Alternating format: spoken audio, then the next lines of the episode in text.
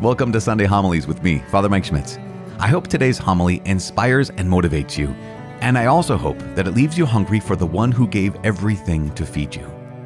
If you want to get this and other Sunday Mass resources sent straight to your inbox, sign up at ascensionpress.com slash Sunday or by texting Sunday to 33777. You can also follow or subscribe in your podcast app for weekly notifications. God bless. The Lord be with you. A reading from the Holy Gospel according to Luke, chapter 19, verses 1 through 10. At that time, Jesus came to Jericho and intended to pass through the town. Now, a man there named Zacchaeus, who was chief tax collector and also a wealthy man, was seeking to see who Jesus was, but he could not see him because of the crowd, for he was short in stature. So he ran ahead and climbed a sycamore tree in order to see Jesus, who was about to pass that way. When he reached the place, Jesus looked up and said, Zacchaeus, Come down quickly, for today I must stay at your house. And he came down quickly and received him with joy. When they all saw this, they began to grumble, saying, He has gone to stay at the house of a sinner. But Zacchaeus stood there and said to the Lord, Behold, half of my possessions, Lord, I shall give to the poor. And if I have extorted anything from anyone, I shall repay it four times over. And Jesus said to him, Today salvation has come to this house because this man too is a descendant of Abraham. For the Son of Man has come to seek and to save what was lost. The Gospel of the Lord. So there are some um, there's some TV there's some channels on TV that are just they like suck you in and they do not let go. I'm not going to say Hallmark Channel is one of those, but I know some of you. I know some of you, that's one, but one of the channels for me, it's crazy. I don't know why. HGTV. Some of the finest programming out there when it comes to, when it comes to like addictive programming. I mean, how many, t- how many different like house hunting shows do you have to make? Like there's, there's House Hunters, there's House Hunter International, there's Tiny House Hunters, there's House Hunters Caribbean. There's, I mean, there's all different variations. There's Property Brothers, these two brothers, right? One sells the house, the other renovates the house. Speaking of renovation, all the renovation shows. I mean, just like think of Flip or Flop, right? Or there is uh, Renovation Impossible, Good Bones, which is great.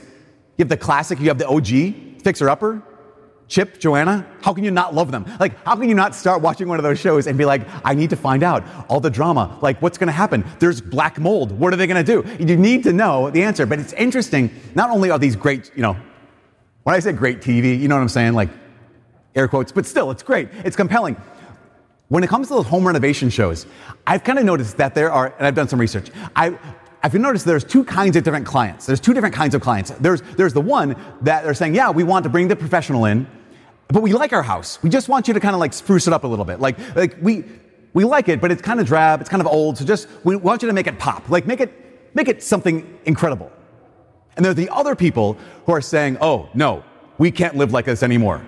Like people who say, you need to come professional, you need to come to our house because, like, with these kids, with their toys. We're working for home now. We're on top of each other. I don't care what you need to do. Just fix it. Like do whatever you need to do. If you need to knock down a wall, we don't care. These two different people. One is interested in cosmetic changes. Just spruce it up. The other, they're interested in structural changes. I've been thinking about this because of the fact that, you know, the last week we had Jesus who is offering a comparison, right? Jesus' a parable last week, if you remember, it was the two people came, came up to the temple area. There was the, the Pharisee and the tax collector. And Jesus was comparing and contrasting them. Well, today in the gospel, there's another contrast, there's another comparison, but we only get one part of the comparison. We get the story in Luke 19, that was what we just heard, Luke 19 of the story of Zacchaeus. And Zacchaeus, we know, tax collector, chief tax collector, um, wealthy, which means basically Zacchaeus is a bad guy. In fact, the story we heard today is the story of a bad man who wanted to see Jesus. What we didn't hear was Luke 18. This was Luke 19. What we didn't hear was Luke 18. In Luke 18, there's the story of the rich young man. You probably know that story, right? The rich young man who's also, he also wants to see Jesus. But it's interesting because the rich young man is a good man who wants to see Jesus. Because This is the comparison. Today we heard about a bad man who wants to see Jesus. Luke 18 is the story of a good man who wanted to see Jesus. And so let's go back to Luke 18. Let's go back to the rich young man. So what happens? You already know the story. Let's sum up. The rich young man comes up to Jesus and he asks the question. He says, What must I do to inherit eternal life? we need to start by saying he's asking a good question. He's interested in, I want to get to heaven. How do I do it? What do I have to do next? And as we know, Jesus says, Well, you know the commandments honor your father and mother, don't steal, don't commit adultery, all the things. And the rich young man, he stands there and he says, Actually, you might not know this, Jesus. I've obeyed every one of those since I was a kid. I've kept all those commandments ever since I was a youth. So here's what we realize we realize that the rich young man is a good kid. Rich young man is a good guy. In fact, rich young man is kind of like, he's, well, I always think of him as a good church kid. And we all know good church kids. Maybe you grew up as a good church kid. Maybe you went to religious ed and you're like, yeah, I kind of like, I do all the things. Like, I, I know what to do when it comes to church. Um, I don't really break the rules. I don't really rebel against the Lord. I don't, really rebel against the church. You're a good church kid. Maybe that was you. Or maybe you know someone like that. Maybe you even went to Catholic school. And there's a good thing about going to Catholic school a, because you get to know stuff. But there's a bad thing about going to Catholic school because we can know the stuff but not do the stuff. Now, here is the rich young man who knows the stuff and he actually even does the stuff. He knew the commandments, he actually even obeyed the commandments, and we have to highlight this. This is really good. It's not, he's not doing something bad. But there's a problem with it. There's a problem with being a good person. And the problem is, if you know, if you're a good person and you come to Jesus, sometimes we approach Jesus and we're merely curious. Like we go up to Jesus and say, Hey, Jesus, um, is there anything I need to tweak? Like, is there anything I need to kind of sort, sort of adjust? And that's what he asks. Is there anything I need to kind of tweak in my life? Because I'm a good guy. And Jesus, what does he say? He says, Okay, well, yeah, you are a good guy, but you lack one thing. It's a big thing. And he says, Go, sell what you have, give it to the poor, and then come follow me. Luke, when he describes this, he says, when he heard this, he became quite sad. Because here's the expectation. Here's the expectation he had was, uh, well, I, I'm not a bad person. I'm a good person. Therefore, Jesus, all you need to make is some cosmetic changes. It's like inviting the professionals into your house and say, I'm interested in a house remodel. And then all of a sudden they start knocking down walls and they start like digging up stuff. And you're like, no, no, no, no. I thought, I thought you were going to like put in some sconces on the wall, maybe some window treatments. Maybe, maybe you'd tear up the carpet and we discover these incredible hardwood floors underneath my, like, because I was interested in alterations, but Jesus is asking for transformation. I was interested in cosmetic changes. Jesus is interested in structural changes. And you have to understand, this crushed him. The rich young man, it crushed him. Now, Luke, he says, when he heard this, he became quite sad. That's our English translation. The word that Luke actually uses to describe what happened internally to this guy is the same word that Luke uses to describe Jesus' agony in the Garden of Gethsemane. Would you describe Jesus in the Garden of Gethsemane as quite sad? No, Luke says he was in such agony that he actually sweat blood. That's the exact same word that he uses to describe this man. It crushed him. It crushed him. Why? Because he had many possessions, it said. I want to talk about this for a second. He didn't just have possessions, he had possessions and he had performance, meaning he had a lot of good things and he did a lot of good things. Why? Because he's a good guy, he's a good church kid. He had both possessions and performance. He had a lot of good things and he did a lot of good things. And here's the interesting thing our possessions, they offer us two things. Well, actually, our possessions and our performance can offer us two things. Our possession, we want to hold on to it sometimes because it gives us status. That it, it tells me who I am. Or our performance. Our performance can often give us status. Like, I want to know where I kind of rank among the level of people who are trying to be good. If I do all the good things, I have that good performance, then I have status. This is who I am. Whether it's my wealth, my possessions, whether it's my things I do, my performance, so often we can grasp onto that status. This tells me who I am. This, is t- this tells me what I'm worth. Possessions and performance also give us security. That sometimes our possessions or our performance tell us how safe we are. I don't have to worry why I got a bunch of stuff. I don't have to worry why I do a bunch of good stuff. And so these possessions and these performance, they give us two things status and security. They tell us who I am and tell us how safe I am. They tell us what I'm worth and they reveal to us in what I trust. I think it's fascinating. Status, status can be motivated by the esteem of others. What do other people think? And security can often be motivated by the fear of the unknown or fear of scarcity. And we have to understand that these two things, possessions and performance, they could be anything. It could be money, but it also could be appearance. It also be, could be that sense of like, uh, you have a sense of status because, like, oh no, I look a certain way. The possessions, the performance could also be, they could be accomplishments. I've achieved all these things, but also could be simply like, actually, I'm a nice person. And people know that I'm a nice person. I don't want to give up that. I don't want to give up the fact that people know that I'm a nice person because that's what I hold on to. That's what gives me status or that's what gives me security. Again, this is seen so often in good people. Whether that's performance, maybe you're someone who like people know you as being really charming. Maybe you know yourself as being someone who's really successful. Do well at school, do well at sports. Uh, maybe even like a lot of good friends, a lot of people want to be around you. In fact, one of the things is sometimes the, uh, the tricky thing is when we combine these, it's not just one thing. It's like, no, I'm not just a scholar.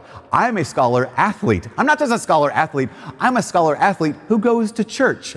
And that, that kind of thing can be what gives me status.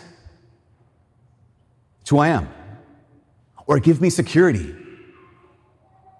That's what I trust in. Imagine being asked to release your grip on what gives you status. Imagine being asked to release your grip on what gives you security. It could seem impossible. And that's where I think this rich young man is. That's why he's crushed in this moment because wait a second, this is everything I trust and this is who I am.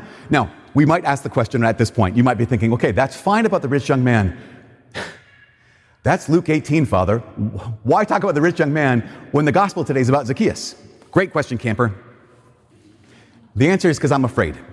What I mean is, I'm afraid that too many of us are more like the rich young man than we are like Zacchaeus. I'm afraid that too many of us are clinging to our possessions. I'm, I'm, afraid that too many of us are clinging to our performance. I'm afraid that too many of us are clinging to our appearance. I'm afraid that too many of us are clinging to what offers us status and to what offers us security. I, am afraid that too many of us, when it comes to Jesus, we want to see him, but we want to see him because we're merely curious, not because we're desperate. Because we're just curious, not because we're desperate. That we merely want to improve instead of realizing that we're lost. I just want to kind of be better rather than realizing, no, I'm lost. You know, when a person is lost, um, or when a person is in a crisis, so if, you, are a first responder, if you're a paramedic, if you're a nurse, a doctor, anyone trained as a medical professional, as a medical professional, you know this. When someone's in crisis, you come upon them that one of the things you need to establish is how alert and oriented they are. In fact, there's like four levels of being alert and oriented. So there's alert and oriented times one. To be alert and, oriented times one means you're oriented toward yourself. So you know who you are. That's why people come upon someone who's in crisis, right, who's lost and say, hello, what's your, do you know your name? That's alert and oriented, oriented, times one. If you're alert and oriented times two, you know your name and you know what time it is. That's why people say, who is the president? What year is it? That kind of thing. You're alert and oriented towards time and self. That's alert and oriented times two. If you're alert and oriented times three, you know your name, you know when it is, you also know where you are. Again, medical professionals, you guys, this is all review for you. Like, where are you? If you're alert and oriented times, times four, that means you not only know who you are, you know when it is, you know where you are, you also know how you got there. I guess you're, you're on Highway 371 and you were in an accident. That's being alert and oriented times four.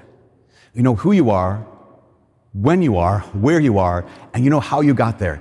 Zacchaeus in today's gospel, I think that while he, while he is lost, he is alert and oriented times four. Because Zacchaeus, he knew who, had be, who he had, Zacchaeus knew who he had become. He knew who he was. I think Zacchaeus, I, I'm guessing that Zacchaeus wasn't young. I'm thinking Zacchaeus was a little bit older. I think Zacchaeus was, he knew that he was late in life and he had used his youth to become wealthy. And now time was running out. He knew when he was.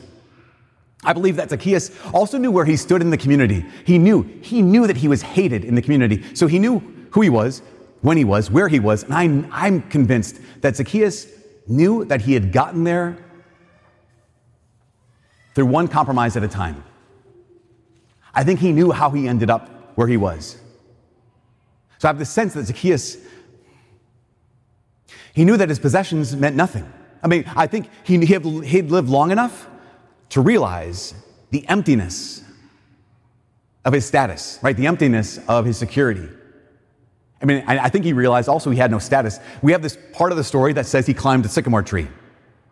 And some people will say that, you know, in the ancient time, it was undignified for a, a, man to climb a sycamore tree. I don't know if that's true or not, but I do know this. I know adults only climb trees when they don't care what other people think about them. Zacchaeus knew he had no status. He knew people had thought about it. And also, here's the thing about Zacchaeus Zacchaeus knew that he was a bad guy. Zacchaeus, not just that, Zacchaeus knew that he was a villain. How do we know this? Because when Jesus calls his name, what does he say? He says, he says, if I have defrauded anyone, I will pay them back four times over. You know, in the Old Testament, if you stole from someone, restitution would mean you would give them back what you stole plus 20%. Zacchaeus said, I will pay them back four times over. Because in the book of Exodus, it says this if you ever destroy someone's ox, you kill their, their sheep, you have to replace that sheep times four. Zacchaeus didn't just pay back what he owed plus 20%, he paid back four times. Why? Because he knew that he hadn't just stolen from people, he knew that he had ruined people's lives. He knew that his choices had ruined people's lives. He knew he was a bad man. What he didn't know, what he didn't know was if there was any hope for him. Like he knew where he was, he knew who he was, he knew how he got there. What he didn't know if, it would be ever be possible for him to be different. He knew who he was. He didn't know if it would ever be possible for him to be changed.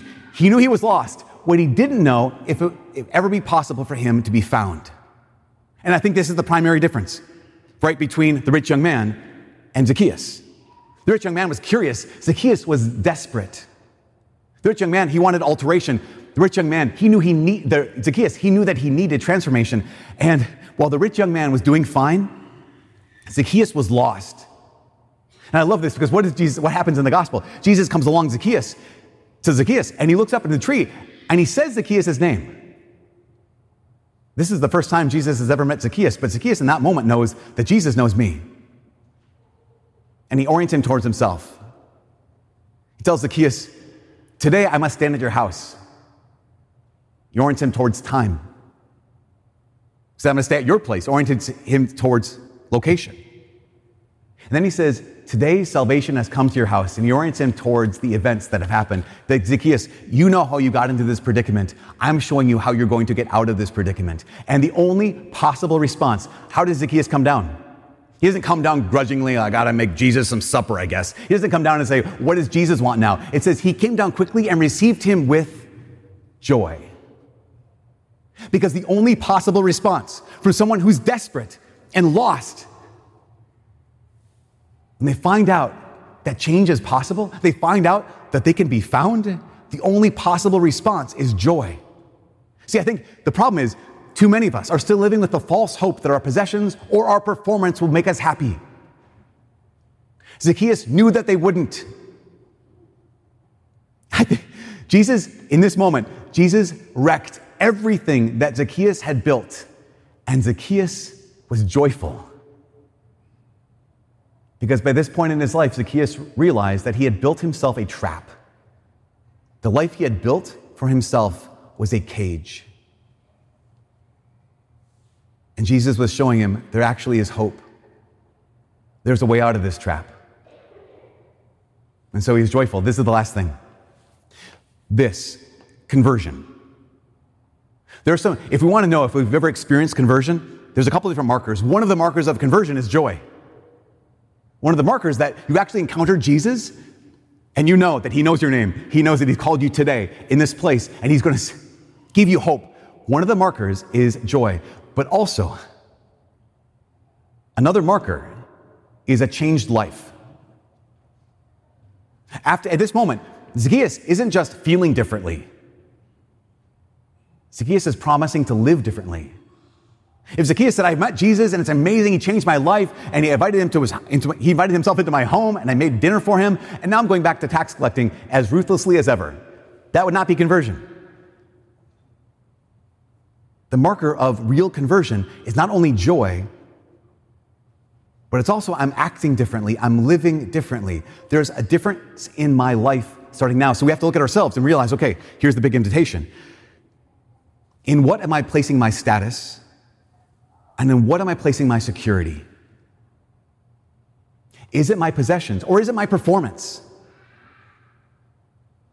Because if it is, maybe Jesus is asking me to do something with that. If I really want to know if I've encountered the Lord, the idea of changing my possessions or changing my performance, does that bring joy? Does that bring a change? Or am I merely curious? The great news is if you're desperate, there's an answer. The great news of today is if you know you need transformation, then there is hope.